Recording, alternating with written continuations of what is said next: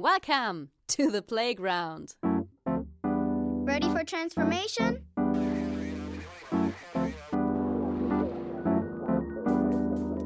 Modcast, the Masters of Transformation podcast. Who says that doesn't work? And here is your host, Ingo Stoll. Hallo und herzlich willkommen zu einer neuen Ausgabe des Modcast, dem Audiomagazin für Transformation. Ich bin Audiograf Ingo Stoll und ich freue mich, dass ihr wieder dabei seid. Und ich freue mich auf die beiden Autorinnen Ute Hamelmann und Martina Hesse, die mit ihrem Buch Unsere Zeit ist jetzt ein agiles Actionbook für die aktuelle Female Future Bewegung verfasst haben. Wir sprechen über Frauen, Potenziale, New Work, eine neue Zukunftsgesellschaft und hier und da auch über Männer. Dabei wünsche ich euch, wie immer, viel Vergnügen. Hey, kurz bevor es losgeht, ein Dank an unseren Partner Haufe. Haufe ist ein echter Master of Transformation. Vor vielen Jahren hat sich das Unternehmen selbst komplett neu erfunden und erfindet sich bis heute immer wieder neu. Nach dem Motto Veränderung ist die Konstante. Auf newmanagement.haufe.de findet ihr spannende Hintergründe, Stories und Debatten rund um die Themen Organisationsentwicklung, Leadership, Learning und Development. Denn in einer unübersichtlichen Welt sind stetige Entwicklung und Innovationskraft die Schlüssel zur Zukunftssicherung. Nicht nur bei Haufe.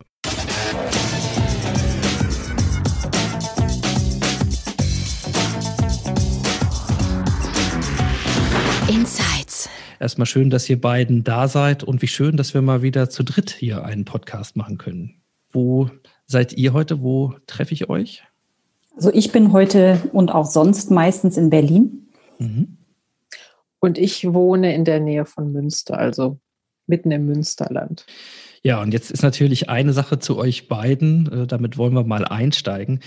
Haben ganz klar für heute ein Thema auf der Agenda. Äh, Matthias Hawks, der ja auch schon Gast dieses Podcasts war, äh, vor langer, langer Zeit, einer der ersten, aber das ist bei Futuristen ja so, die müssen dann immer ein bisschen früher dran sein. Der hat schon ganz klar mit dem Zukunftsinstitut gesagt, wir reden im Grunde über den Megatrend Frauen und vielleicht ein bisschen plakativ über den Hashtag Female Future.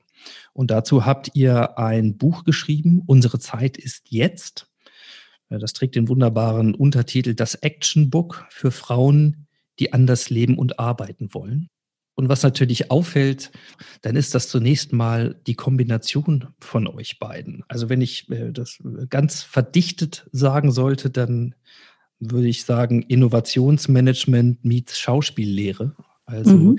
ihr beiden kommt aus sehr unterschiedlichen Ecken. Und Tina, vielleicht magst du mal beginnen, äh, für die, die dich nicht kennen, so kurz mal zu erzählen. Du machst den, den Teil Schauspiellehre hier in dieser Kombi. Ähm, was ist dein Hintergrund? Also ich habe ganz klassisch Schauspiel studiert in Leipzig an der Hochschule und war dann auch ganz klassisch am Theater, also an mehrere Stationen. Die längste Zeit war ich in Göttingen am Deutschen Theater engagiert, in einem sehr, heute würde ich sagen, diversen Ensemble. Das hat mich, glaube ich, gut gebrieft, eigentlich für die, auch für den Dialog mit Ute, weil ich natürlich ja die Arbeit in ganz unterschiedlichen, wechselnden, ähm, diversen Teams total gewohnt bin. Und dann irgendwann habe ich gemerkt, gut, jetzt habe ich so Rollen gespielt, die ich spielen wollte. Also ich hatte so ein paar Ziele erreicht, die mir wichtig waren und habe gemerkt, hm, wenn du jetzt irgendwie keine Entscheidung triffst, dann geht's noch mal fünf Jahre so weiter und du sitzt viel in der Kantine und denkst, was könnte in deinem Leben noch anders sein? Und dann habe ich tatsächlich den Schritt gewagt zu sagen, ich gehe jetzt ins Freischaffendsein über. So, das war auch für mich äh, tatsächlich ein ziemlicher Schnitt, weil ich eigentlich von der Schauspielausbildung her bis in, in meine Theaterzeit extremst durchgetaktet war ähm, auf Anforderungen auf aus, von außen her. Also der Schauspielberuf ist auch ein sehr reagierender Beruf. Ne? Man, man hat einen sehr durchgetakteten Plan. Und dann war ich auf einmal so auf mich selber zurückgeworfen. Das war neu. Das ist so ein bisschen, als würde man mit Hochleistungssport aufhören.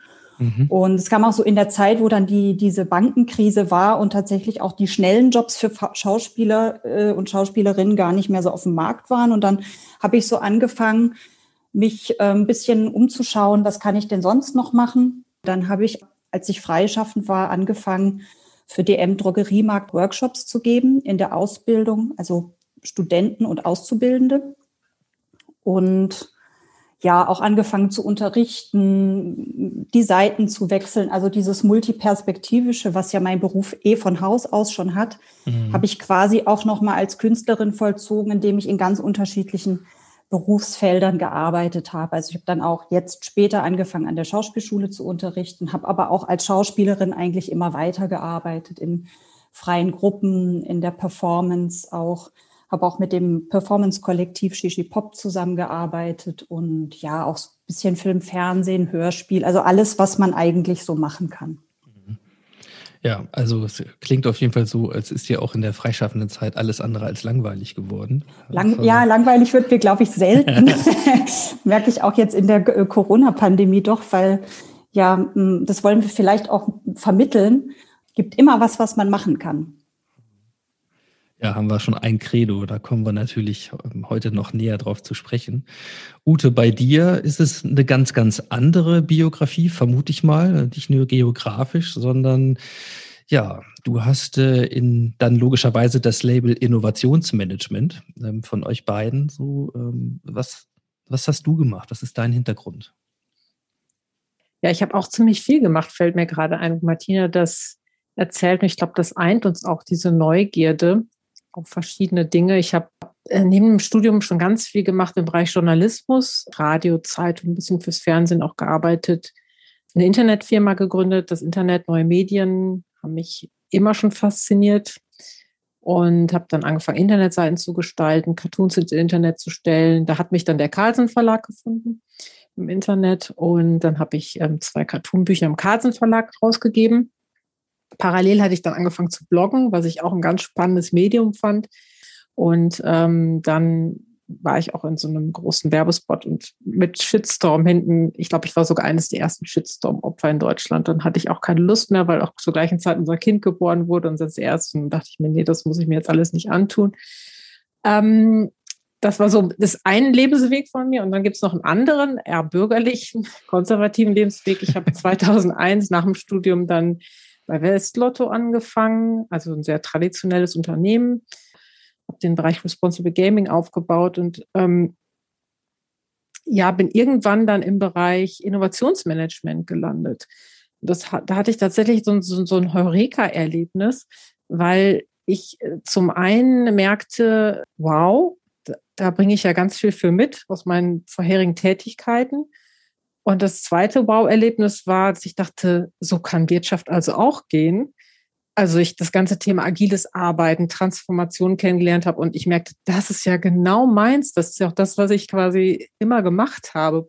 Ja, so äh, da, da stehe ich jetzt. Und dann habe ich eben sehr viel im Bereich Innovationsmanagement, Agilität mich dort eingelesen, ähm, systemische Organisationsberatung, Systemtheorie, Luhmann, da hatte ich dann wieder die, die Parallel zu meinem Studium ähm, zu den ganzen Sozialwissenschaften. Und das ist einfach äh, was, was mich gerade sehr begeistert, bewegt und wo ich auch sehr viel Antrieb habe, so Unternehmen, also mein Unternehmen, da bin ich jetzt auch im Transformationsteam, ähm, weiter zu gestalten, aber letztlich auch unsere Gesellschaft weiter zu gestalten, weil ich da einfach unheimlich viel Potenzial drin sehe. Vor allen Dingen in dem New Work-Gedanken nach Friedhof Bergmann.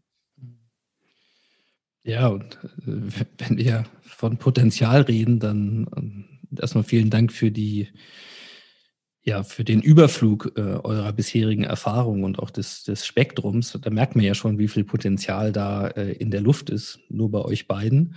Und eingeflossen äh, ist es in ein gemeinsames äh, Projekt, in ein gemeinsames Buch. Wie, wie kam es dazu? Wie habt ihr euch gefunden? Wir haben uns über eine gemeinsame Freundin kennengelernt und das Buch war jetzt erstmal gar nicht so das erste, woran wir gedacht hätten. Also ich glaube, wir waren erstmal zwei Frauen, die sich ausgetauscht haben. Wobei, und, hm? das muss man mal sagen, wir standen in der Küche bei der Mona und hatten, glaube ich, wirklich auch so ein bisschen so stereotype Bilder von uns, oder, Martina? Als wir uns ja, also so, mentale Modelle, wie wir sie so schön äh, genau auch beschreiben. Also war so ein bisschen, äh, was macht denn die, äh, was macht denn die, das stimmt. Also es war jetzt auch nicht so, dass wir gleich irgendwie Juhu, äh, wenn man uns da gefragt hätte, ihr schreibt mal ein Buch zusammen, hätten wir bestimmt ein bisschen komisch geguckt. ähm, ja, aber je mehr wir uns ausgetauscht haben, desto mehr äh, haben wir dann schon auch gemerkt, dass das ist sicher alles näher, als, als wir einfach denken oder als wir erstmal erwartet haben.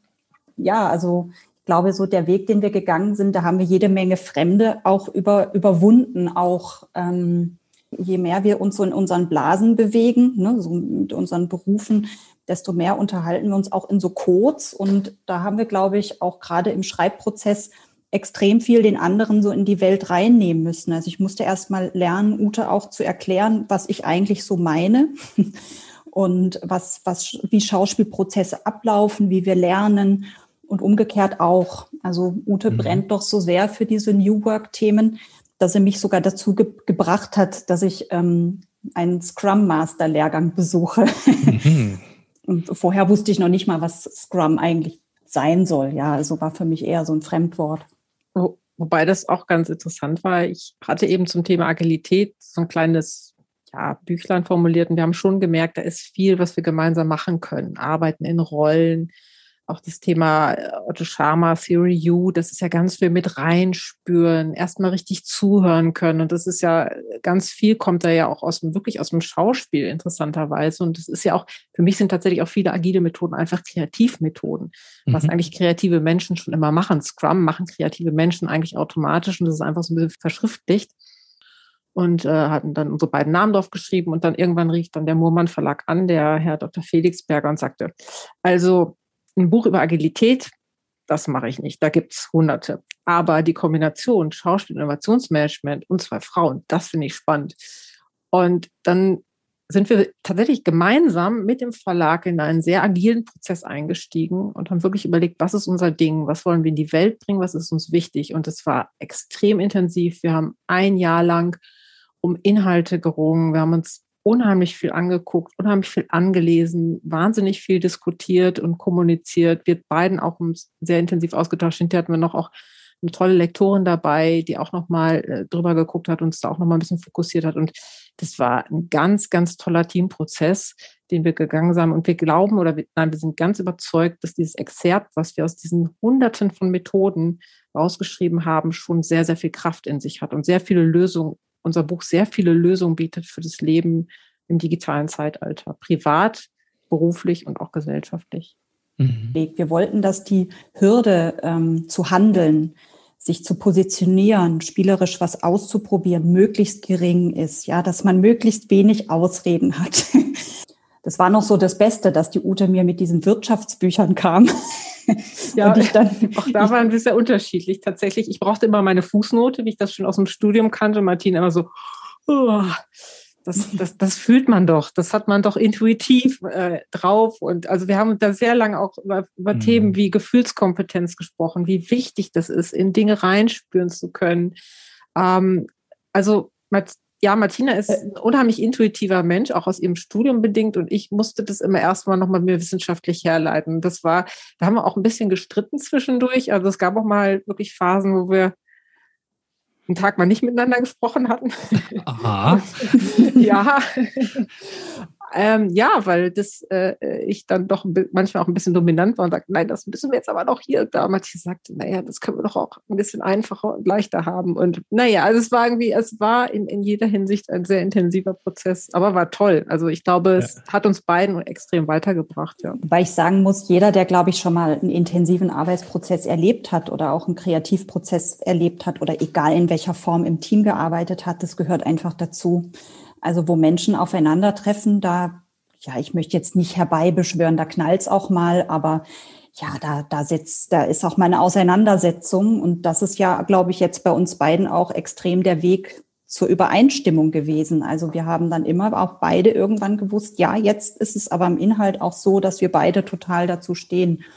Und dazu möchten wir auch einladen. Also Konflikte sind eigentlich also für mich als Kreativschaffende, die passieren halt auf dem Weg, aber die sind nicht, da sollte man nicht drin stecken bleiben. Also Vertrauen in den Prozess auch, ja.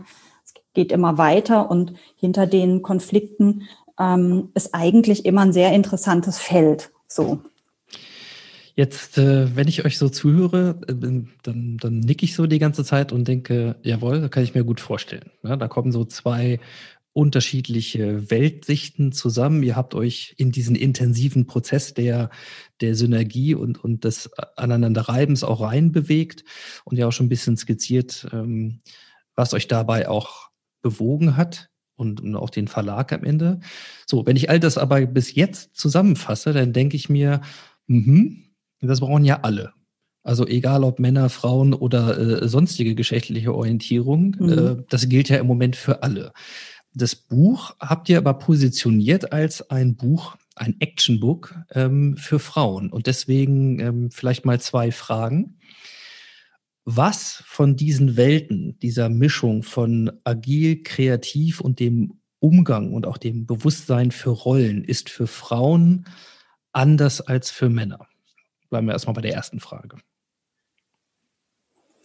Also ähm, das, was mich jetzt erstmal am meisten anspringt, da fange ich mal mit an, dass Frauen einfach sehr agil sind, glaube ich. Ähm, und wir ähm, glauben, es brauchen Selbstbewusstsein, gerade ähm, das auch mehr in die Welt zu bringen. Und da haben wir, glaube ich, bei dem angesetzt, wo wir uns auch mit identifizieren können, ähm, nämlich wie agil Frauen eigentlich in ihrem Alltag schon sind und es aber eigentlich durch, ich sage jetzt mal, ein bisschen veraltete Strukturen immer eher versuchen zu verbergen. Wir glauben zum Beispiel, dass Kindererziehung, es betrifft nicht nur die Frauen, betrifft natürlich auch die Männer, ähm, ist was hochagiles. Ja, also man kann kein Kind aufziehen, ohne sehr beweglich sich mit diesem Kind auseinanderzusetzen und immer auch wirklich bedürfnisorientiert ähm, in die Welt zu blicken und diese Antennen auszubilden, die man genauso in der Produktentwicklung auch braucht, wenn man ähm, nutzerorientierten Produkt entwickeln will.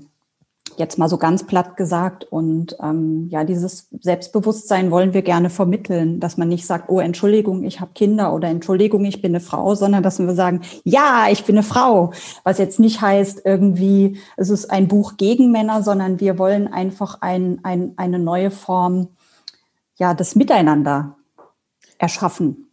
Mhm. Zum einen erleben wir gerade eine unheimliche Neugierde und Aufbruchstimmung bei Frauen. Also ich merke das in meinem beruflichen Umfeld, dass die Frauen schon sehr affin sind für dieses Thema New Work, eben wie Martina auch sagte, weil wir glauben, die machen das eigentlich auch schon.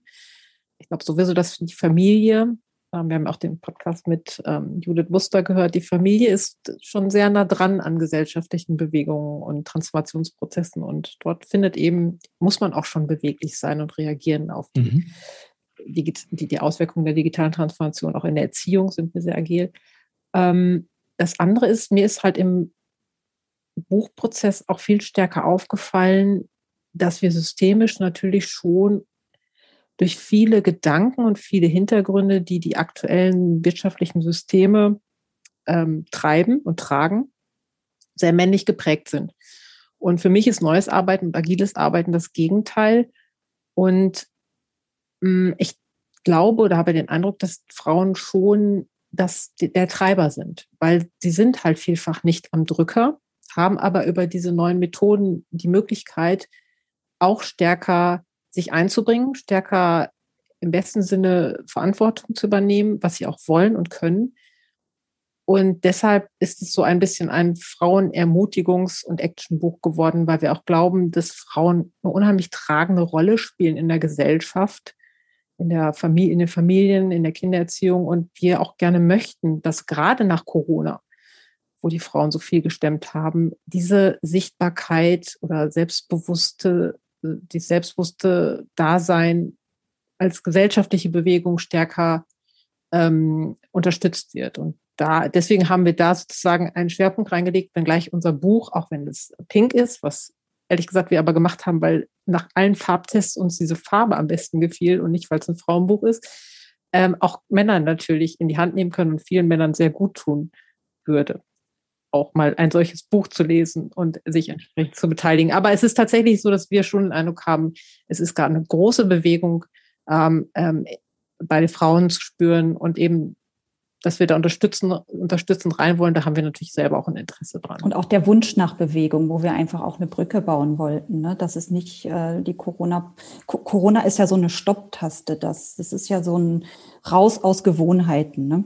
Und das ist immer eine Chance, was Neues zu etablieren, was Neues reinzugeben. Und das brauchen wir ja auch ganz dringend. Also unsere Welt heute steht ja auch vor Problemen, die gelöst werden wollen. Und ich glaube, da, da wollen wir jeden und jede, jede vor allem, dazu bringen, sich, sich zu positionieren. Und auch die, die wollen und vielleicht nicht wissen, wie sie anfangen sollen, die wollen wir dazu ermutigen und zeigen, wie es gelingen kann. Also ich wollte vorhin noch sagen, das täte bestimmt vielen Männern auch gut, das Buch zu lesen, ob sie ähm, das, ob der Farbwahl und der klaren Positionierung als ein Buch für Frauen dann auch tun oder nicht, äh, das sei mal dahingestellt. Letzten Endes ist es ein freies Buch, das jeder lesen kann. Ja, ähm, und ich glaube gerade hier, wenn es darum geht, eben ich meine, die Methoden und die Ansätze, die drin sind, die sind grundsätzlich sicherlich äh, für viele oder für alle nutzbar, aber ihr habt natürlich schon eine spezielle Perspektive ähm, und dabei bleibe ich jetzt erstmal. Mhm. Wenn man ähm, das Buch dann aufschlägt und mal so ein bisschen durch die Kapitel, äh, ja, so, so die Überschriften liest, dann ist mir so aufgefallen, ja, ihr habt es gerade schon gesagt, also es geht um Ermutigung der, der Frauen, also jeder Einzelnen.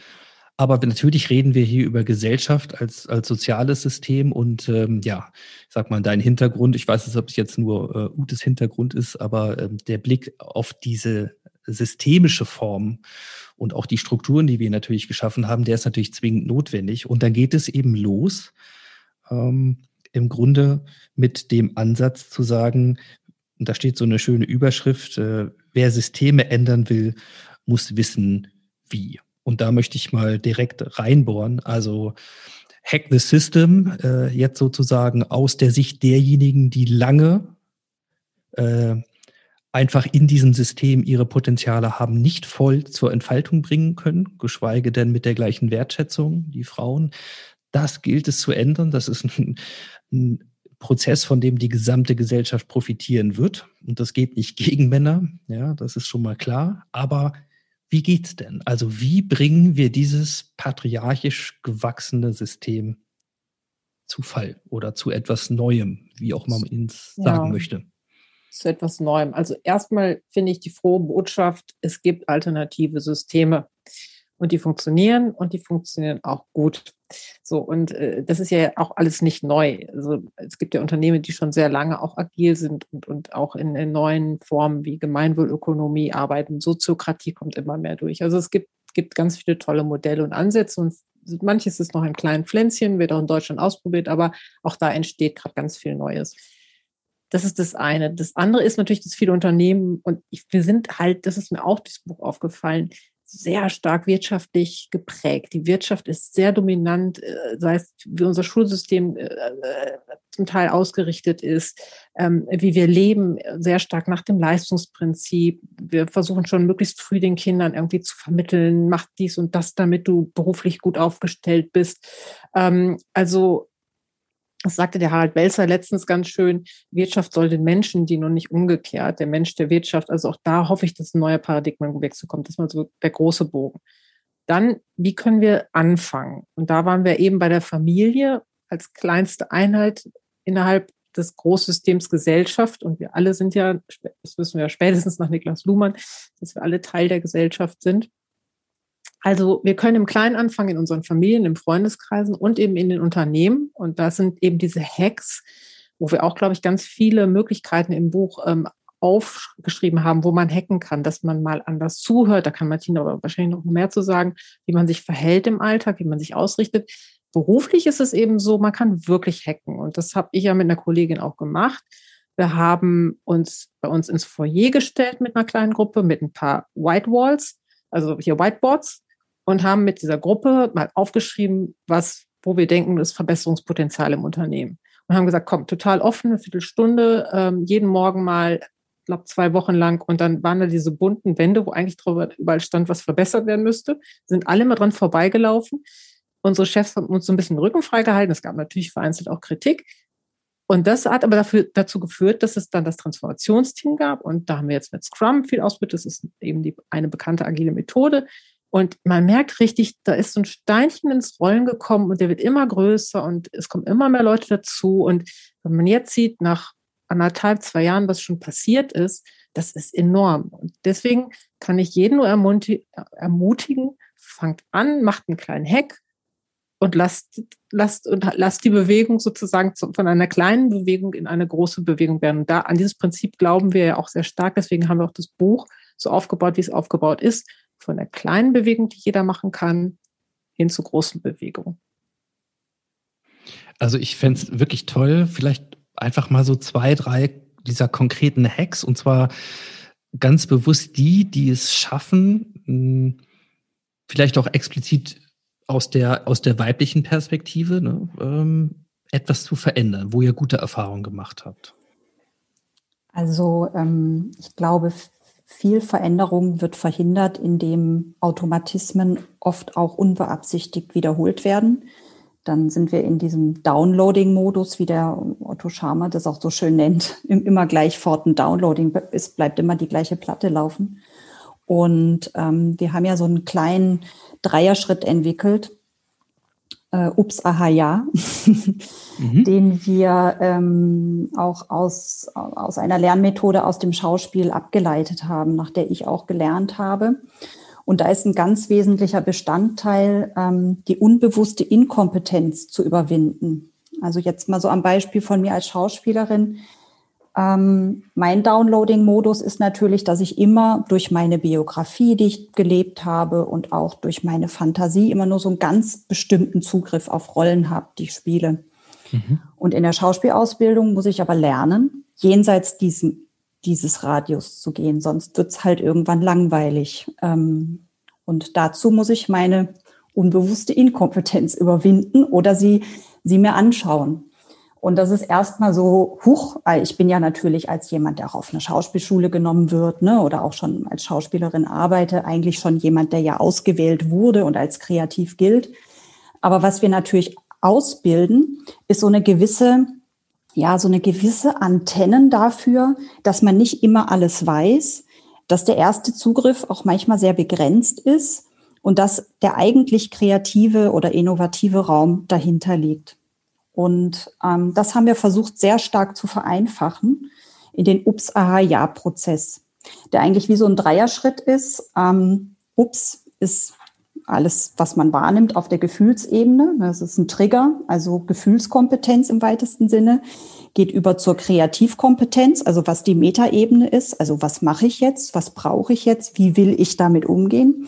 Und ja ist dann eigentlich die Handlungsebene, die Handlungskompetenz da könnte man jetzt einfach mal, vielleicht geben wir zusammen mal ein einfaches Beispiel dafür, mhm, wie man schnell ins Handeln kommt.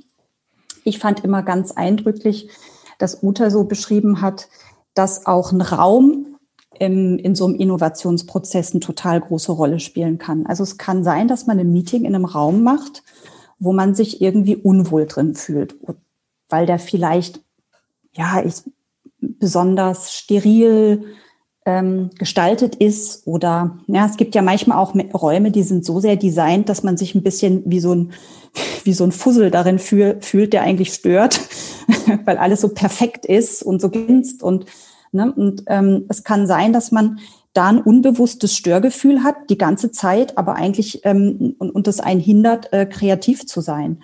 Und da kann man natürlich sagen, ach, also, mal upsen, was ist eigentlich gerade mit mir in dieser Situation? Warum fühle ich mich irgendwie so unwohl? Mhm. Um dann wahrzunehmen, ach so, das ist der Raum, an den, das ist, sind weder die Menschen noch, sondern ich habe diesem Raum gegenüber ein Unwohl, also Unwohlgefühl. Und dann kann man relativ schnell über dieses Aha-Erlebnis, was ja immer so ein bisschen betrachten dessen, was ist es, also ich ziehe mich so ein bisschen raus, entscheiden, okay, wie gehe ich damit um? Und ja, also entweder man äh, gestaltet den Raum ein bisschen um, macht vielleicht die Tische mal ein bisschen anders hin oder man ak äh, akzeptiert in der Situation, dass es so ist. Ist ja dann auch oft schon viel leichter, wenn man weiß, woran es überhaupt erstmal liegt. Mhm. Ja, also im Prinzip immer auch mal so die Metaperspektive, Vogelperspektive einzunehmen und auch, also ein Beispiel war auch zum Thema Raum. Ich bin dann, als ich Innovationsmanagerin wurde, war ich sehr viel in Berlin unterwegs, habe mir total viele Coworking Spaces angeguckt, Hubs, war bei Pitches, da bei den Accelerator Acceleratoren von Springer und so weiter. Und da habe ich eben gesehen, oh, so kann man auch arbeiten. Bunte Räume, organisch, äh, Darkos in, holokratisch organisiert, mit Bürohunden, mit Pflanzen, mit, mit Kindern, Zipgate in Düsseldorf, die einen eigenen Kindergarten haben, ähm, eine ganz tolle Kantine und so weiter. Und ähm, wenn man dann mal diesen Blick eingenommen hat und dann mal vielleicht auch mal auf sein eigenes Unternehmen oder auch seine eigene Umgebung guckt und mal guckt, welche Farben, beispielsweise welche Farben sind da vorherrschend, wie sehen die Möbel aus, wie sind die Leute gekleidet, ähm, wo stehen welche Fahrzeuge im Unternehmen, welche, wer fährt welche Fahrzeuge und so. Daraus kann man ja immer alles, es ist ja daraus kann man immer sehr viel ableiten. Es ist sozusagen alles, alles hat eine Bedeutung. Sprache, wie sprechen, wird, wird funktional gesprochen, wird hier so gesprochen, wie man eigentlich normal mit Menschen spricht, welche Wörter sind dominant, auf Muster zu achten. Auch ein ganz spannendes Thema, das haben wir auch im Buch drin, das sind auch so Dinge, da kann man einfach mal anfangen, sich versuchen, einen anderen, anderen Blick auf die Dinge anzueignen und dann mal wo man dann eben ein Obstgefühl hat, wenn ein Wort beispielsweise ziemlich häufig kommt, dass man mal Obst und sagt, was, was heißt dieses Wort eigentlich? Was verstehen die Leute darunter? Und dann wird es eigentlich interessant, weil das, da liegen ganz viele Entwicklungsmöglichkeiten hinter verborgen, hinter Kleinigkeiten. Ähm, also Obsten kann man immer. Ja. In der U-Bahn, dem Kind gegenüber, ähm, kann man immer mit anfangen, so ein bisschen mit Situationen spielerisch umzugehen. Und das ist was, was wir natürlich im Schauspiel auch immer machen, weil Situationen sind unser Spielfutter. und ähm, die, die, die sind der Boost so. Also ohne Situation auch kein Schauspiel und ohne Handeln vor allem kein Schauspiel. Ne? Wir können noch so viel wissen und gelernt haben. Wenn, wenn wir nichts umsetzen, passiert nichts. Und das wollen wir mit diesem Dreierschritt eigentlich sehr stark verbinden. Da kann man wirklich einfach mal für sich anfangen und upsen und gucken, was passiert. Und wir glauben, dass das ein kleiner, ja, also ein kleiner Bewusstseinsboost auch sein kann, wenn man das regelmäßig macht. Vor allem, wenn man anfängt, damit ähm, unverkrampft umzugehen. Ne? Nicht vielleicht nicht gleich im Meeting, sondern wirklich erstmal zu Hause oder erstmal irgendwie, keine Ahnung, in der U-Bahn oder so, wo es erstmal niemanden stört und man eher so mit sich ein bisschen gucken kann. Mhm.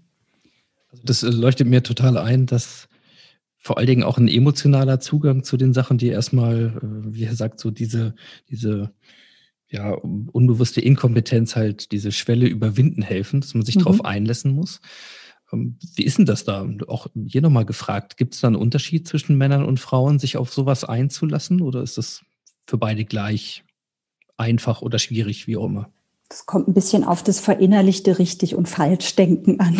Ich bin auch eigentlich, also wir sind auch gar nicht so, dass wir jetzt dieses Männer-Frauen-Ding haben. Ich meine, wir sind ja auch beide Männer verheiratet, haben beide äh, witzigerweise auch Söhne als Kinder. Also ähm, und die erlebe ich auch eigentlich als sehr emotional. Das ist, glaube ich, eher eher das Selbstverständnis, was vielleicht manche Leute, ich sage wirklich, äh, oder Menschen in ihren Rollen ausgeprägt haben. Und ähm, da ist eben die Frage, warum äh, sind manche Männer vielleicht ein bisschen vielleicht weniger beweglich oder verdrängen eher Gefühle. Ich glaube nicht, dass per se Männer oder Frauen weniger oder ein ungleiches Verhältnis in ihrem emotionalen Haushalt haben. Ich glaube vielleicht eher, dass man das vielleicht aufgrund von Rollenerwartungen vielleicht sich anders irgendwie hingelegt hat oder wie auch immer oder, oder anders, anders ausgeprägt hatte. Stichwort, also Sozialisierung dann letztlich, ähm, dass man da, äh, dass da anders mit umgeht. Also ich, ähm,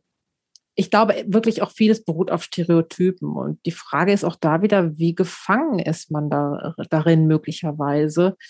Ähm, was ich schon erlebe, ist so ein bisschen ein Generationenunterschied. Also da, da merkt man jetzt auch ein bisschen, das hat ja auch Ijoma Mangold gesagt, diese Generation Vogue, die kommen an die Schneeflocken, glaube ich, heißen sie auch ähm, die schon viel emotional, oder ich glaube, die Emos, ich glaube, das gibt auch einen eigenen Begriff, dass die schon viel emotionaler sind, viel stärker darauf achten und, und dann eben, die prallen natürlich möglicherweise schon auf ältere Generationen in anderen Rollenbildern, wo vielleicht noch der, der starke Mann, die Führungsposition, der Macher, so dass das, das, das Idealbild war und auch sehr ausgeprägt auch wahrscheinlich noch vorhanden ist ähm, weil auch da die Reflexion und das Feedback fehlt ja leider in diesen Strukturen, in den alten Systemstrukturen. Und da wird es natürlich dann schwierig an der Stelle. Aber ich glaube, das ist weniger ein Mann-Frau-Ding als vielmehr äh, systemisch, historisch gewachsen und, und strukturell tatsächlich. Mhm. Meine, meine, also ich finde, es gibt auch genauso gut total viel super einfühlsame, empathische Männer. Also mein, ich glaube, mein Mann ist auch viel empathischer als ich, davon ganz abgesehen. ja, wirklich. Also. Ja, es, also ich will, ich will euch ja auch nicht in eine Ecke ähm, äh, schieben, in der ihr euch gar nicht seht. Das ist vielleicht auch ein bisschen ähm, manchmal rausgelesen oder reininterpretiert in die Tatsache, dass, äh, das ist zumindest so meine Wahrnehmung, es eben doch sehr starken Aufruf ist, der sich ähm, an die Frauen richtet, dieses System zu verändern. Und das kann man ja e, sehr evolutionär sehen, viele kleine Schritte und äh, da braucht man halt einen langen Zeitraum und einen langen Atem. Und das andere kann ja durchaus auch ein bisschen revolutionärer sein, dann auch ein bisschen zugespitzter. Aber die Grundmethoden, äh, über die wir jetzt auch so die ganze Zeit reden, scheinen ja sehr geschlechtsunspezifisch zu sein. Also ähm, das scheint ja gar nicht der Weg zu sein, den ihr damit auch letzten Endes beschreiten wollt, um diese gemeinsame Gesellschaft ja in eine zukunftsfähige zu verwandeln. Also dieses mit dem Frauenempowerment hat schon auch mit der Corona-Krise zu tun, dass wir eben im Schreibprozess ähm, festgestellt haben, dass viele Frauen sich sehr zurückgestellt gefühlt haben und wir unbedingt diese Krise als Chance begreifen wollen, dass Frauen sich ähm, selber mehr einbringen. Also aber das klingt ja dann doch auch noch ein bisschen nach, dann dann braucht es nicht nur ein paar neue Methoden und, und viel Geduld und, und Empathie auf der anderen Seite, sondern da muss man vielleicht doch auch mal Revolution machen. Ja, ja, also äh, wir haben ja das letzte Kapitel, unser Lieblingskapitel ist übrigens, ähm, äh, da haben wir auch beschrieben, dass Veränderung unter Umständen ganz schnell gehen kann. Also deswegen, ja, wenn, man, wenn man breite, ja. ja, ja, da sind wir dabei. So ist es nicht. Also nein, es ist tatsächlich so, ähm, methodisch kann das Buch jeder lesen, jeder machen und wir glauben auch an eine gleichberechtigte Welt von der Bewegung her, von der, gerade von der Energie her in der Gesellschaft und vom Aufbruchswillen, da finde ich, oder wenn ich, das ist wirklich auch mein Empfinden, ist gerade bei Frauen unheimlich viel Power, Gestaltungswillen, Aufbruchswillen, Veränderungswillen. Ich war jetzt am Wochenende bei dem Hackathon Update Deutschland, habe ich mit zehn Frauen, mit wirklich tollen Frauen, die ich vorher nicht kannte, zusammen ein Projekt auf die Beine gestellt, eine Wahnsinnserfahrung für uns alle. Und auch da merkt man, da ist, da ist gerade, da ist gerade Motivation, Energie. Und ich glaube, ehrlich gesagt, im tiefsten Innersten geht es uns darum, um dieses große, große Thema Nachhaltigkeit.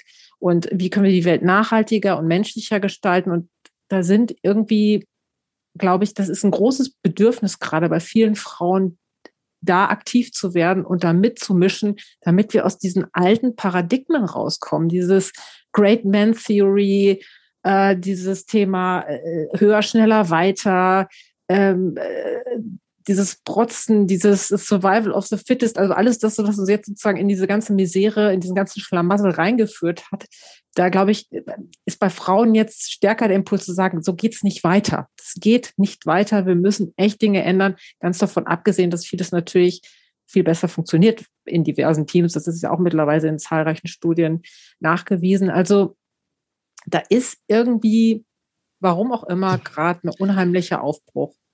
Also machen, machen quasi, so der Appell. Ja.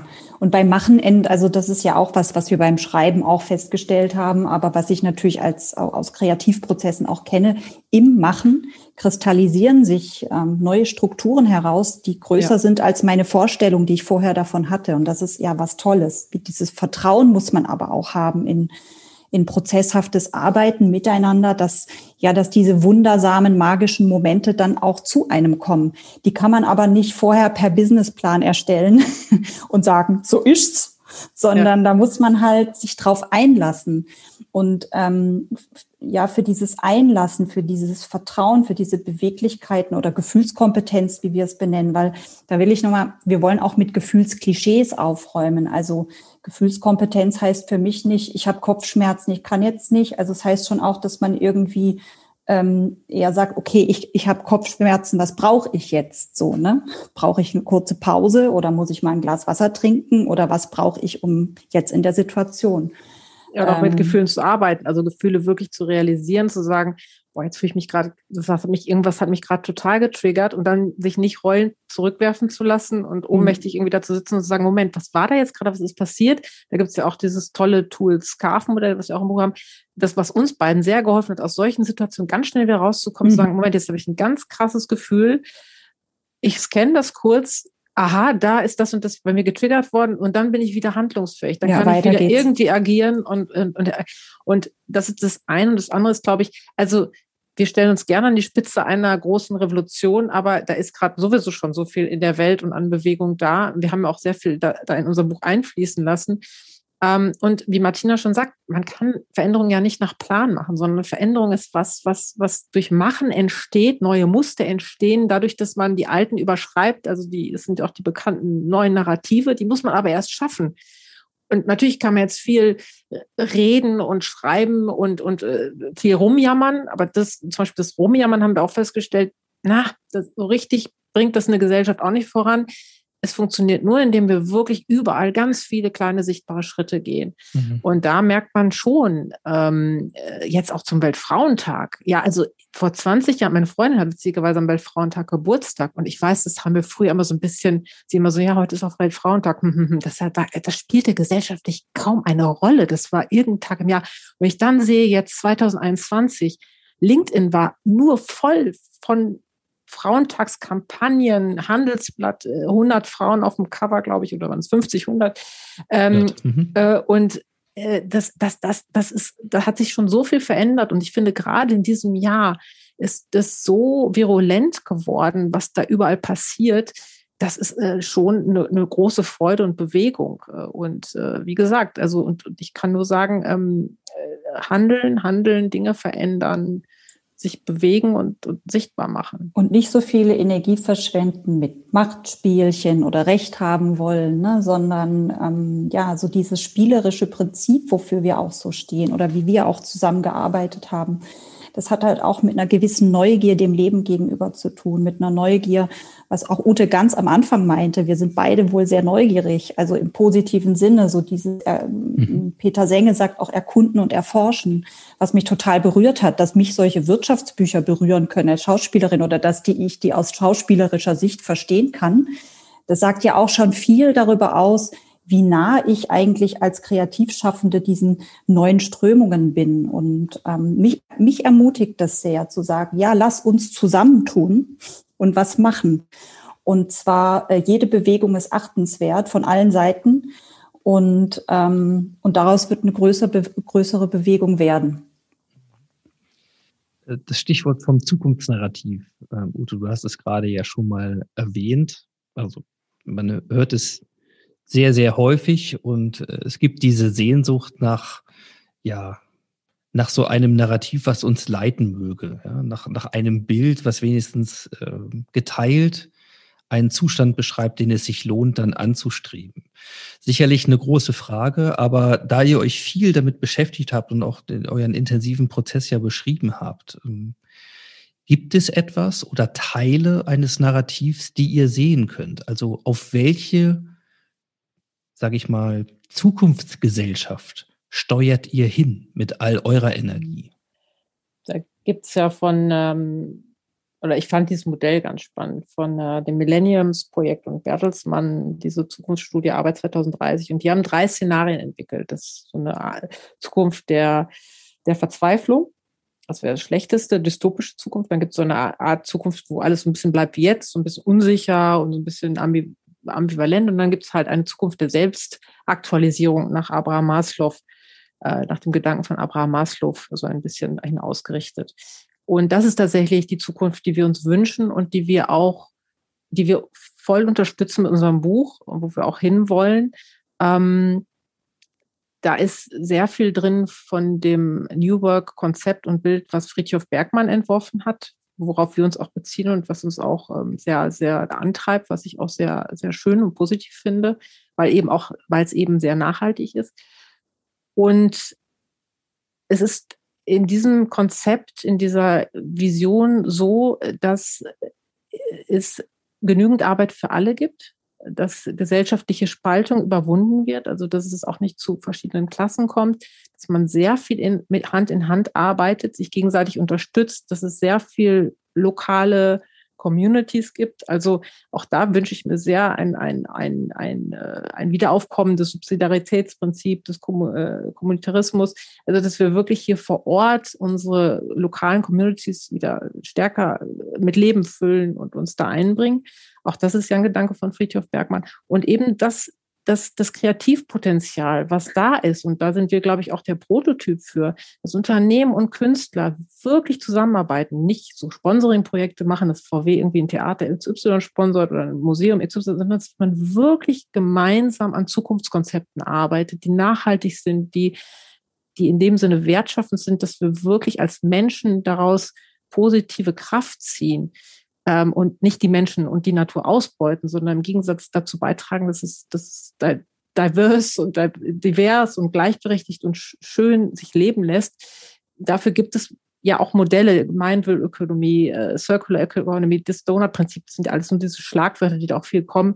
Und es gibt aber auch schon viele Firmen, die diese Dinge ausprobieren, leben, anwenden selbst die Deutsche Bahn, DB Systel, macht, äh, macht Soziokratie 3.0, also eine ganz innovative Unternehmensform. Also es passiert überall im Land etwas. Und diese Alternativmodelle, wo wir gemeinsam als Gesellschaft gestalten, gleichberechtigt, egal ob Mann, Frau, äh, was auch immer, sage ich mal, also wirklich gleichberechtigt auf Augenhöhe arbeiten, gestalten, ähm, und neue Konzepte entwickeln, Alternativkonzepte auch zu den großen GAFAMs, sag ich mal. Äh, das ist definitiv eine wünschenswerte Zukunft und eben Beispiele gibt es dafür. Und ich glaube auch, das ist unsere Stärke in, in Deutschland, ähm, Alternativmodelle zu entwickeln. Ja, das würde ich mir sehr wünschen, wie man aus meinen Worten auch wahrscheinlich schon raushört. Ich finde auch spannend eben, dass äh, in diesen, in diesen New Work Methoden in so einem Team ähm, auch Arbeiten in Rollen man ja auch auf Augenhöhe arbeitet. Ähm, da kann ja auch zum Beispiel ein Hausmeister auf Augenhöhe mit einer Geschäftsführerin arbeiten und beide äh, äh, finden innerhalb des Teams die bestmögliche Lösung. Und ähm, das finde ich eigentlich so ein, so ein, dahinter sehe ich so ein Menschenbild, dass es auch bei allem Wissen, was wir haben und bei allen Funktionen, die wir im Leben erreichen, auch immer um uns als Mensch geht. Und das finde ich eigentlich natürlich als Schauspielerin sehr spannend, weil mich Menschen interessieren, sonst hätte ich wahrscheinlich einen anderen Beruf und mich Verhalten interessiert.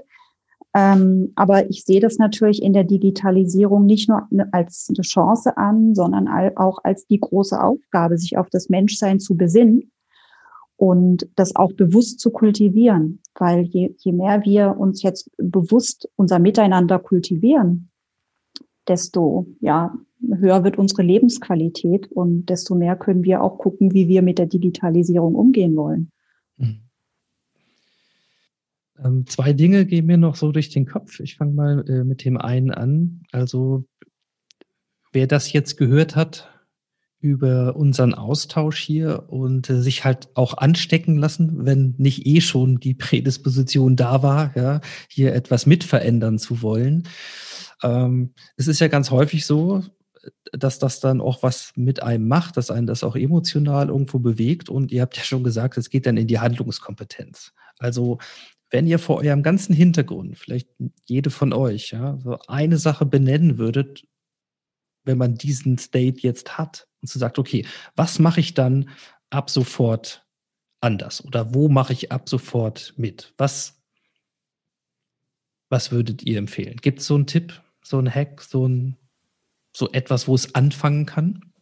Also ich habe, während wir geschrieben haben, eine Entscheidung getroffen. Also ich glaube so mit mir ein bisschen, aber auch mit Ute gemeinsam. Die hat mir unheimlich gut getan. Ähm, das war, ich, ich, ähm, ich gehe, ich gucke nicht zu weit in der Vergangenheit. Ich, ähm, wir haben auch oft im Schreibprozess, wenn wir uns sehr, sehr an Missständen aufgehalten haben, auch beide entschieden, oh, das zieht uns so runter, das wollen wir gar nicht. Wir wollen eigentlich eher so in diese machende Energie. Und ich habe mir im Schreibprozess das selber so ein bisschen auferlegt, dass ich gesagt habe, nee, also ich, das heißt jetzt gar nicht, dass ich mich nicht mit Dingen in der Vergangenheit bereit bin, auseinanderzusetzen, aber nur in einem bestimmten Maße. Ich will eher gestalten, ich will eher machen und ich ähm, fokussiere mich, seit ich das ähm, Buch mit Ute geschrieben habe, da mehr drauf und es tatsächlich, ähm, ich könnte jetzt als Künstlerin in der Corona-Krise sehr, sehr viel schimpfen und jammern und an manchen Tagen mache ich das auch, weil meine Branche hat es gerade wirklich schwer und in meinem Umfeld haben es viele schwer. Und trotzdem erlebe ich mich selber als so ungemein produktiv und vorwärtsgewandt und neugierig und positiv, dass ich selber manchmal darüber staune. Mhm. Und dann denke ich aber ja, aber dann will ich das auch anderen vermitteln, weil ähm, erstens geht's mir besser. Also dieses Jahr Pandemie ist ja auch Lebenszeit. Ich ziehe ja. auch ein Kind groß und das möchte ich gerne auch äh, ja, jetzt nicht mit angestrengter gute Laune, aber ich möchte doch mein Kind auch in Krisenzeiten liebevoll und herzlich großziehen und ähm, ihm auch hm, vermitteln können, wie ich als Kunstschaffende in Krisenzeiten halt hm, damit umgehe. Ja, sehr kreativ und produktiv. Es mhm. entsteht immer was Neues. Ich, also ich würde sagen, das eine ist nutzt Tools. Es gibt so viele Leute, die sich so tolle Gedanken gemacht haben, wie man mit Methoden hm, zumindest sich selber reflektieren kann, Handlungen reflektieren kann und auch in neue Handlungen kommen kann. Also ich wende privat tatsächlich viele Tools inzwischen an, auch mit meinen Kindern. Wenn äh, mal das eine Kind nicht mehr so ganz weiter weiß, dann machen wir hier ein Impact Mapping mal eben schnell an der Wand und das tut einfach gut. Mhm. Ähm, oder wir analysieren eine Situation mal kurz mit dem Dramadreieck. Das checken Kinder auch ziemlich schnell, äh, diese, dieses Tool. Ähm, ein kleiner Hack, den hat Martina mir beigebracht, äh, auch aber klein mit großer Wirkung, finde ich. Ich trinke morgens mein Zitronenwasser, das ist so aus, kommt aus, aus dem Ayurvedischen. Und ähm, stelle mich kurz mal hin, eine Minute, zwei Minuten, reflektiere mal kurz, wie wird der Tag heute, wem begegne ich, wie will ich mich ausrichten. Einmal mal so ein kurzes Tagesscreen zu machen und dann in den Tag zu gehen, bevor man so in alles so reinstolpert. Oder auch eine, die einfachste Methode der Welt und dabei so wirksam. Einfach mal zuhören, einfach mal seinen Impuls zum, ich will aber auch noch was dazu sagen und da, ich weiß es aber besser oder äh, ich, äh, aber das muss ich jetzt aber auch noch unbedingt so zurückzuhalten und zu sagen, ich höre jetzt mal einfach nur Leuten zu. Ganz schwierige Übung für viele Menschen. wir haben da immer so ein Impulsverhalten immer noch. Auch das sind, sind so Dinge, wo man mit ganz simplen Methoden anfangen kann in Veränderungsprozess. Und der Witz ist ja wirklich, wenn man selber anfängt, sich zu verändern. Ich glaube, wenn ein Geschäftsführer, der immer es gewohnt ist, irgendwie so äh, die Chefrolle sozusagen einzunehmen und immer zu allem auch eine Lösung parat zu haben, wenn der mal einmal nur sich hinsetzen würde, nur zuhören. Das wird alle Leute so irritieren wahrscheinlich, dass alle, alle, die ganze Gruppe in eine ganz andere anderen äh, Status kommt und, und so können Veränderungsprozesse beginnen. Das kann der Beginn einer großen Transformationsgeschichte werden. Also mhm. ich, deswegen anfangen, bei sich selber mit den simpelsten Mitteln, mit seinem eigenen Körper anfangen. Also mir fällt dazu ein, im, im aktuellen Harvard Business Review äh, gibt es einen Artikel, der sich äh, mit Zuhören beschäftigt und da geht es darum, äh, im Kern vor allen Dingen das eigene Ego zu überkommen. Total. Ja, und, und das ist eine, äh, also in der Headline sozusagen das Thema Kernkompetenz für Leadership. Ja, man muss mhm. egofreier werden, weil vielleicht ist das ja eine der Dinge, ähm, die wir im Sinne einer gemeinsamen, einer Common Future, ja, äh, aus diesem stärkeren weiblichen Element der Mitgestaltung und auch des, des selbstbewussten Auftretens und des sich eben nicht entweder durch die Struktur die alten Muster zurückdrängen lassen äh, oder der inneren Sozialisation dann im Zweifelsfall mh, dann halt nicht zu sagen und die Bühne wieder freizugeben, da halt wirklich standhaft zu bleiben und, und vorne zu bleiben und dafür zu sorgen, dass uns eben nicht die alten dominanten Egos in die Zukunft führen, sondern dass wir genau da den Systemwechsler sehen, ja, also einleiten und gestalten, im Kleinen wie im Großen. Und das ist, glaube ich, auch für jeden Menschen eine befreiende äh, Erfahrung, sein Ego mal, wie wir es so schön nennen, an den Haken zu hängen. Ähm, auch für, auch für Menschen, die sich darüber sehr stark identifiziert haben, ist es befreiend. Das kann ich mir einfach gar nicht anders vorstellen. Es ist vielleicht neu, aber da fällt ja auch Druck weg. Erwartungsdruck an sich selber oder was auch immer. Mhm. Und ähm, ja, diese Dinge eben immer schön äh, über Ups, aha, ja, gerne, immer Upsen. Worum geht's mir gerade wirklich? Das kenne ich in der Kindererziehung auch. Worum geht's gerade? Was ist jetzt wichtig? Will ich jetzt beeindrucken, dass ich als Mutter mein Kind gut im Griff habe? Oder worum geht's gerade? Ne? So in einer Ansage, die ich mache oder was auch immer. Und ich, ich, ich merke, je mehr ich übe, je mehr ich diese Dinge, ich werde immer schneller. Und ähm, auch sowas wie, ja klar, jeder hat ein Ego. Es ist eins von vielen. Es ist auch gut, in manchen Situationen brauchen wir es vielleicht, aber diese Dinge eher als bewegliche Tools zu begreifen, genauso wie auch Gefühle, Gefühlskompetenz. Die gefühlte Wahrnehmung, die kann man, so die, dieser komische Irrglaube, Gefühle darf ich nur zu Hause im Privatleben haben, in der Arbeit am besten nicht. Also ist natürlich totaler Quatsch, weil wir, wir spüren ja gute Ideen. Und wir spüren ja auch einen Flow mit anderen. Das ist ja alles was, was auch auf einer körperlichen Ebene passiert. Und nee, hingucken, was ist und bewusst damit umgehen.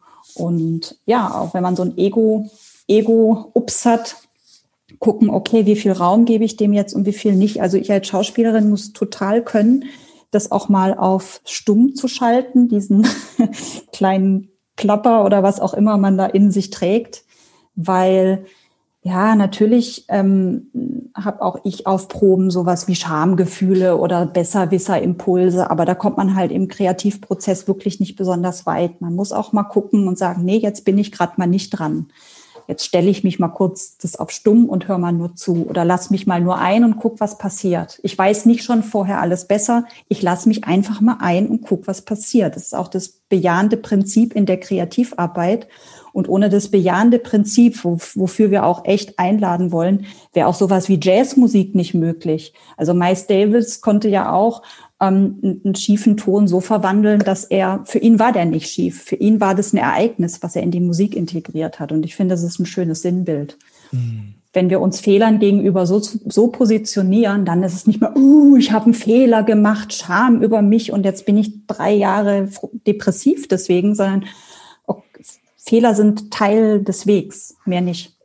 So passiert auch nur Innovation. Also interessanterweise, ähm, man muss ja auch gar nicht sein Ego so. Es ist eher die Angst vor vielleicht Statusverlust oder vor, ich weiß nicht, was dahinter steckt, dass man äh, meint, man müsste so ähm, sein Ego ähm, über alle ergießen. Also äh, in echter Teamarbeit ist es ja gar nicht mehr so, nur weil ich nicht immer zu allem immer was sage, muss ich, heißt es eigentlich gar nicht, dass ich mein Ego zurückstelle. Also man muss seine Impulse ein bisschen vielleicht besser, bewusster einsetzen können. Aber letztlich entsteht nur da Innovation, wo man im Team gemeinsam in einen Kreativprozess einsteigt, der eben so offen ist und sehr so auch frei von Mustern und Vorurteilen, dass wirklich etwas Neues entstehen kann. Und wenn man dann gemeinsam in der Lage ist, in dieses Neue wirklich hineinzufühlen und hineinzuspüren, und diese, davon muss man wirklich maximale Offenheit erstmal mitbringen, dann passiert was Großes in diesen Teams. Und diese Fähigkeit, das, so blöd das jetzt klingt, die müssen wir uns schon zum Teil antrainieren, weil wir eben in so andere Muster hinein entwickelt, sozialisiert wurden. Und ähm, nur das ist tatsächlich sehr wichtig, um in diese, wie ich eben beschrieben habe, in diese positive Zukunft zu können, die Bereitschaft zu haben, ich, ich gehe raus aus meinem Silo, ich gehe raus aus meinen Ego-Modellen. Ich lasse mich einfach mal fallen, ich lasse mal los, ich lasse mich auf was Neues ein, ich lasse mich auf neue Menschen ein, auf ganz andere Menschen, auf ganz andere Gedankenansätze. Ich, die alte, junge Generation hört der Alten zu, umgekehrt, umgekehrt hört die alte Generation oder die ältere Generation der Jüngeren zu. Und dann zu versuchen, wo sind denn hier die Gemeinsamkeiten? Wo können wir denn gemeinsam gestalten? Äh, wo geht's hin? Und das ist ja auch der Ansatz, den wir im Buch ganz, ganz klar haben. Nicht gegeneinander, sondern miteinander. Hineinspüren, Bedürfnisse erspüren, alte Muster loslassen, Vorteile loslassen und dann zu gucken, wie können wir gemeinsam jetzt was Schönes gestalten, in einen Kreativprozess einsteigen. Und da begegnen sich unsere Welten, Martinas und meine, äh, natürlich absolut Innovationsmanagement und Schauspiel haben da ihre große, große Schnittmenge im kreativen Entstehungsprozess von, von den sogenannten Emergenzen, von denen ja auch Luhmann dann gesprochen hat und viele andere. Und dann passiert Großes. Und dann kann sogar so Tolles und Großes passieren, äh, weil alle in so einen Flow kommen, dass Veränderung nicht ganz über Nacht, aber auch wirklich sehr schnell passieren kann, wenn man eben diese gemeinsame große Sache dann erspürt und, und, und äh, verfolgt, ja. Das also warum ihr, warum ihr beide zueinander gefunden habt, auch wenn das damals in der ersten Begegnung in der Küche äh, vielleicht aufgrund äh, sozialisierter Bilder äh, erstmal unwahrscheinlich erschien. Ich glaube, das ist ziemlich ziemlich greifbar geworden und äh, auch wie viel Potenzial dann eben aus beiden Sachen zusammenfließt. Ich habe jetzt noch so einen Punkt, ähm, weil ihr häufig auch von Entscheidungen gesprochen habt. Ne? Ähm, und wir reden jetzt über die Wirtschaft, wir reden über die, die Kreativwirtschaft, das Kreative. Ähm, ein Aspekt, der ja auch maßgeblich mit dabei äh, eine Rolle spielt, wenn wir halt Gesellschaft gestalten und Systeme gestalten, ist die Politik. Ja, wir haben ja Wahljahr dieses Jahr. Äh, wie guckt ihr denn auf die Wahl, Schrägstrich Auswahl ähm, auf diesen Herbst? Also gerade vor allem, was ihr halt genannt habt. Wie, wie sieht's denn aus? Haben wir da, haben wir da auch schon spürbar Dinge, ähm, die das unterstützen werden, was ihr euch wünscht und ähm, wie ihr Zukunft gestalten wollt? Wie weit ist die Politik da schon? wir haben ja, wir sind ja politisch tatsächlich auch ein bisschen unterschiedlich, aber es ist also irgendwie schon sehr ähnlich und auch ein bisschen unterschiedlich. Politik halte ich persönlich ähm, für eine recht konservative, ähm, ja, für recht konservativ strukturell. Also und ich glaube, da hat zum Beispiel die CDU echt ein massives Problem. Das sieht man auch jetzt in der Kritik in, innerhalb der JU. Ähm, und auch das, was ich so von außen beobachte. Ähm, bin gespannt, also ich bin da, bin da, bin da sehr gespannt. Äh, ich glaube, Politik und Behörden äh, würde so eine Frischzellenkur in Form von neuer Methoden auch sehr gut tun. Auch den Parteien, die sind ja auch noch sehr hierarchisch strukturiert und mit ihren ganzen Verbänden und Subverbänden. Also ob das auch noch so ein Zukunftsmodell ist. Ich, zum einen bilden sie natürlich sehr breit die Gesellschaft ab, was ich immer gut finde ja, es ist, also ich, ich würde mir das wünschen, äh, aber inwiefern jetzt Politik, Martina, vielleicht kannst du jetzt sagen, inwiefern die Wahl jetzt dazu bei, ich denke, die Grünen sind vielleicht bisschen weiter, ich, ich kann da schwer was zu sagen, finde ich ganz schwer. Ähm, Dein Mikro raschelt ein bisschen. Achso, Entschuldigung. Ähm, ja, mir fällt auch, ich glaube, dazu bin ich auch zu diplomatisch, um mich da so festzulegen. ähm, Aber ich wünsche mir das natürlich. Und was ich gerade sehe und was ich auch als Chance wahrnehme, ist, äh, wir sehen ganz deutlich, was nicht mehr funktioniert und wo, wo, wo Strukturen auch in der Krise hochkommen, wo man merkt, nee, also diese Zeiten sind jetzt echt vorbei. Also jetzt auch an dem Maskenskandal und ja. ne, dass vielleicht doch auch mehr Transparenz endlich mal in die Politik einzieht. Also Transparenz auch ein großes Thema. Ähm, ich glaube, es ist auch sehr aufgefallen, dass doch manche Abläufe vielleicht zu bürokratisch laufen. Und ja, wir leben in diesem sehr schnellen digitalen Wandel und ich kann mir nur wünschen, dass ähm, auch die Politik den für sich nutzt. Und ähm, ja, also es wäre schon wünschenswert, wenn man aus Corona eben äh, die, die Lehren tatsächlich äh, mal aufschreibt und sagt, wo war es denn gut? Also äh, Stichwort Rostock und auch in, in Tübingen. Auch da, ja, wo, wo funktionieren auch Städte gut? Auch wir waren im Sommer mit der Familie in Tübingen im Urlaub, da hat mir so vieles so gut gefallen, äh, städteplanerisch und ähm, auch wie die Menschen dort miteinander leben. Ganz viele Buchläden, äh, ganz viele kleine süße Cafés, überall Musik aus allen Fenstern. Es war eine ganz zauberhafte Atmosphäre in der Stadt. Und sowas, das nehme ich dann schon mit und überlege dann, was macht Politik denn hier, damit es so ist, wie es ist und wie verhalten sich die Menschen und wie kann man das vielleicht übertragen? Ähm, das sind schon die großen gesellschaftlichen Themen gerade. Ähm, wie wollen wir unser Leben in Deutschland gestalten, dass es für möglichst viele Menschen lebenswert ist und bleibt und auch vor allen Dingen, dass es nicht in so, so gesellschaftliche Spaltung und Grabenkämpfe kommt. Und äh, da, ich bin gespannt. Also ich, ich wünsche mir eigentlich von jeder Partei, also von jeder demokratischen Partei, dass sie da äh, vieles tut, um, um diese äh, Spaltung zu überwinden und dafür eben auch viele dieser neuen Methoden und Ansätze nutzt, weil ich glaube, die Gedanken dahinter äh, sind richtig gut und, und sie lassen sich halt für, für eine sehr positive Zukunftsgestaltung nutzen. Wer es jetzt in die Hand nimmt, oh, bin gespannt wer da am innovativsten gerade ist. Ich, ich vermute mal, es könnten die, die Grünen sein. Ich weiß es nicht, wer gerade die innovativ. Was sagst du, Ingo? Welche Partei ist am innovativsten unterwegs? Also, die Frage ist natürlich auch ein bisschen gemein gestellt, äh, hier nach, nach eurer Präferenz. Aber es geht letzten Endes tatsächlich aus meiner Sicht darum, und kann ich ja äh, gerne mal Stellung beziehen. Ja. Ähm, der Oberbürgermeister von Tübingen, weil du es gerade angesprochen hast, ist halt ein Grüner. Ja, genau. Ja. Könnte man heute Morgen auch im Deutschlandfunk hören. Und was sagt der Mann?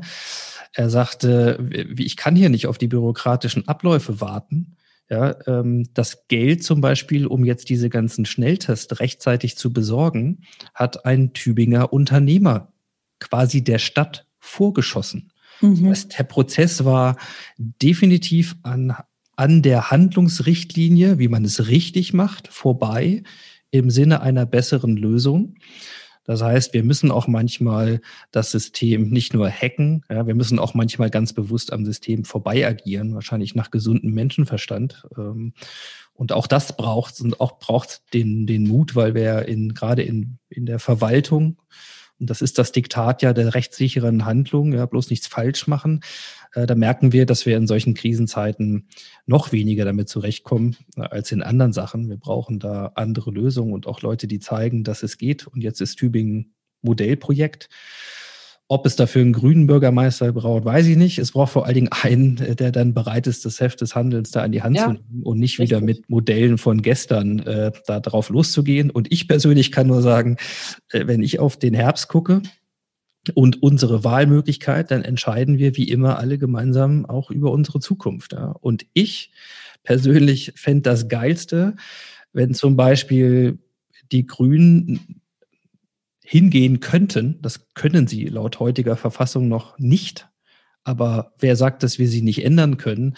Ja, statt dass sie sich jetzt auch entscheiden müssen, ob es jetzt äh, Habeck wird oder Baerbock, ja, ich fände eine Doppelspitze als Bundeskanzlerin-Duo ja eigentlich am geilsten. Das, das wäre das, was ich mir wünschte und vielleicht sind wir beim nächsten Mal dann so weit, ähm, dass wir auch sowas realisieren oder äh, ne? also auf lustig, jeden oder? Fall muss ich ganz ehrlich sagen, die CDU hat für mich kein zukunftsfähiges Angebot mehr. Keiner dieser Typen, die da bislang zur Wahl standen, ist nur ansatzweise, und das schließt die Union komplett mit ein, für mich irgendwas, was nach Zukunft aussieht. So viel ist mal sicher für mich.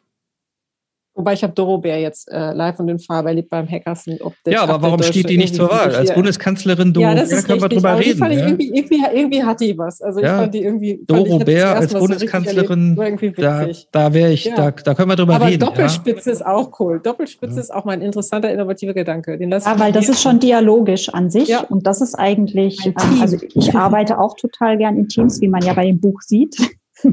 Ich es hat so viele es. Vorteile. Wir haben mit ja. dem Reden darüber, dass wir Führungspositionen, Tandems besetzen Witzig. in Unternehmen. Ja, warum ja. denn bitteschön nicht äh, auch für ein Organ wie der Staat? Weil am Ende ist es unser Staat. Ja? Wir können damit Super. auch im Grunde machen, was wir für sinnvoll halten. Hm. Aber wir müssen darüber natürlich reden. Und insofern, vielleicht schließe ich mal äh, den Kreis. Ihr habt ja äh, sehr, sehr deutlich und, und sehr begeistert klar gemacht, warum wir hier das bejahende Prinzip brauchen für Zukunftsideen, also auch, auch bis in die Politik hinein, weil auch das sind alles äh, Achsen, die wir dann gemeinsam umgestalten müssen, damit so ein System halt wirklich zu anderen Outputs führt und auch zu einer anderen Wirklichkeit. Insofern, wer jetzt neugierig Ja, das bejahende ist, Prinzip ist genau, und, hört man mich gerne noch? an euch ja, äh, beibleiben das möchte. Das hat ja auch extrem viel zu tun. Oh, Nee, ich höre ich wollte nicht so gut. Hm? Ja, es kann sein, dass hier meine äh, Leitung gerade ein bisschen instabil wird. Ich wollte gerade zum, zum Schlussplädoyer ähm, mhm. ansetzen und deswegen an der Stelle ähm, vielleicht dem der Versuchung widerstehen, nochmal wieder inhaltlich zu werden. Ich würde gerne ähm, euch bitten zu sagen, wer jetzt neugierig geworden ist und gerne an euch dranbleiben will, ähm, da mehr sehen, erfahren, lesen möchte oder auch mal den ein oder anderen Cartoon dazu, ja, gerne. Also, wo würdet ihr die Leute gerne hinschicken? Wo kann man euch treffen? Wo kann man von euch lesen? Ja, man kann uns sogar direkt, äh, wir möchten ja auch ins Handeln selber kommen, wir möchten ja nicht nur Bücher schreiben, sondern man wird, kann uns direkt auch äh, buchen sozusagen. Also wir sind gerade dabei, uns selbstständig zu machen und bieten Seminare und Workshops an, in denen wir unsere Tools, die alle im Buch stehen, eben auch äh, praktisch anwendbar machen und erlebbar machen. Also einfach uns anschreiben. Ähm, ist jetzt in Corona-Zeit leider nicht ganz so körperlich möglich. Ähm, wir haben das Embodied Dynamics genannt, weil wir sie an diesen Embodied Cognition-Ansatz glauben, dass viel über Körperlichkeit eben auch kommt. Und ähm, wir machen das aber auch virtuell.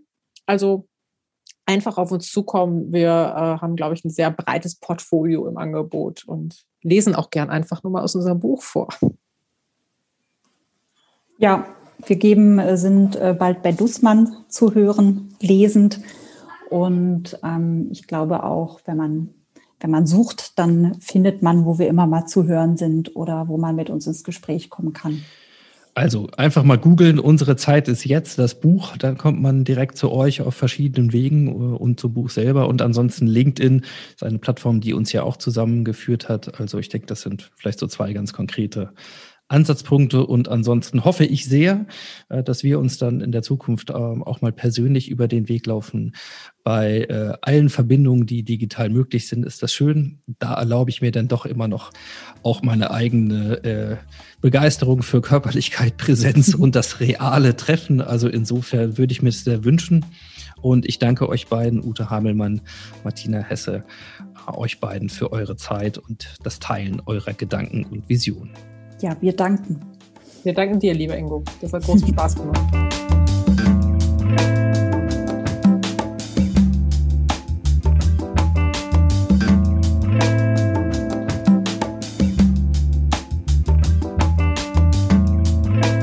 Ja, das war sie, die aktuelle Ausgabe 13636 des Modcast. Ich sage wie immer vielen Dank fürs Zuhören und für eure Zeit. Wenn ihr mögt, dann schaut doch gerne mal auf den Show Notes zur Sendung vorbei. Die findet ihr auf ingostoll-audiografie.de slash modcast slash 136. In der Seite sind diverse Zitate aus der Sendung, noch ein bisschen Hintergrundmaterial, Bilder und natürlich auch Links. Und das kennt ihr schon an der Stelle, der Artikeltipp aus dem New Management Portal von Haufe. Diesmal habe ich mir ausgesucht von Sarah BH, Female Only, mehr als ein Zimmer für sich allein. Sehr, sehr lesenswert und äh, demzufolge euch gerne ans Ohr und ans Herz gelegt. Ja, bleibt mir nur noch der Hinweis, wenn ihr mögt, dann hören wir uns hier wieder in 14 Tagen. Dann tatsächlich mit der Folge 137 schon. Manchmal äh, gucke ich zurück und denke, es äh, ja, sind über sieben Jahre jetzt äh, genau in dieser Zeit. Ganz schön viel passiert, ganz schön viele spannende Gäste und Themen und Gedanken. Also ja, wenn ihr Lust habt, seid gerne wieder dabei oder stöbert auch mal in einigen alten Folgen. Das ist durchaus lohnenswert, selbst wenn die schon so zwei, drei, vier Jahre auf dem Buckel haben. In diesem Sinne sage ich hier und heute ciao, ciao, macht's gut und happy transformation.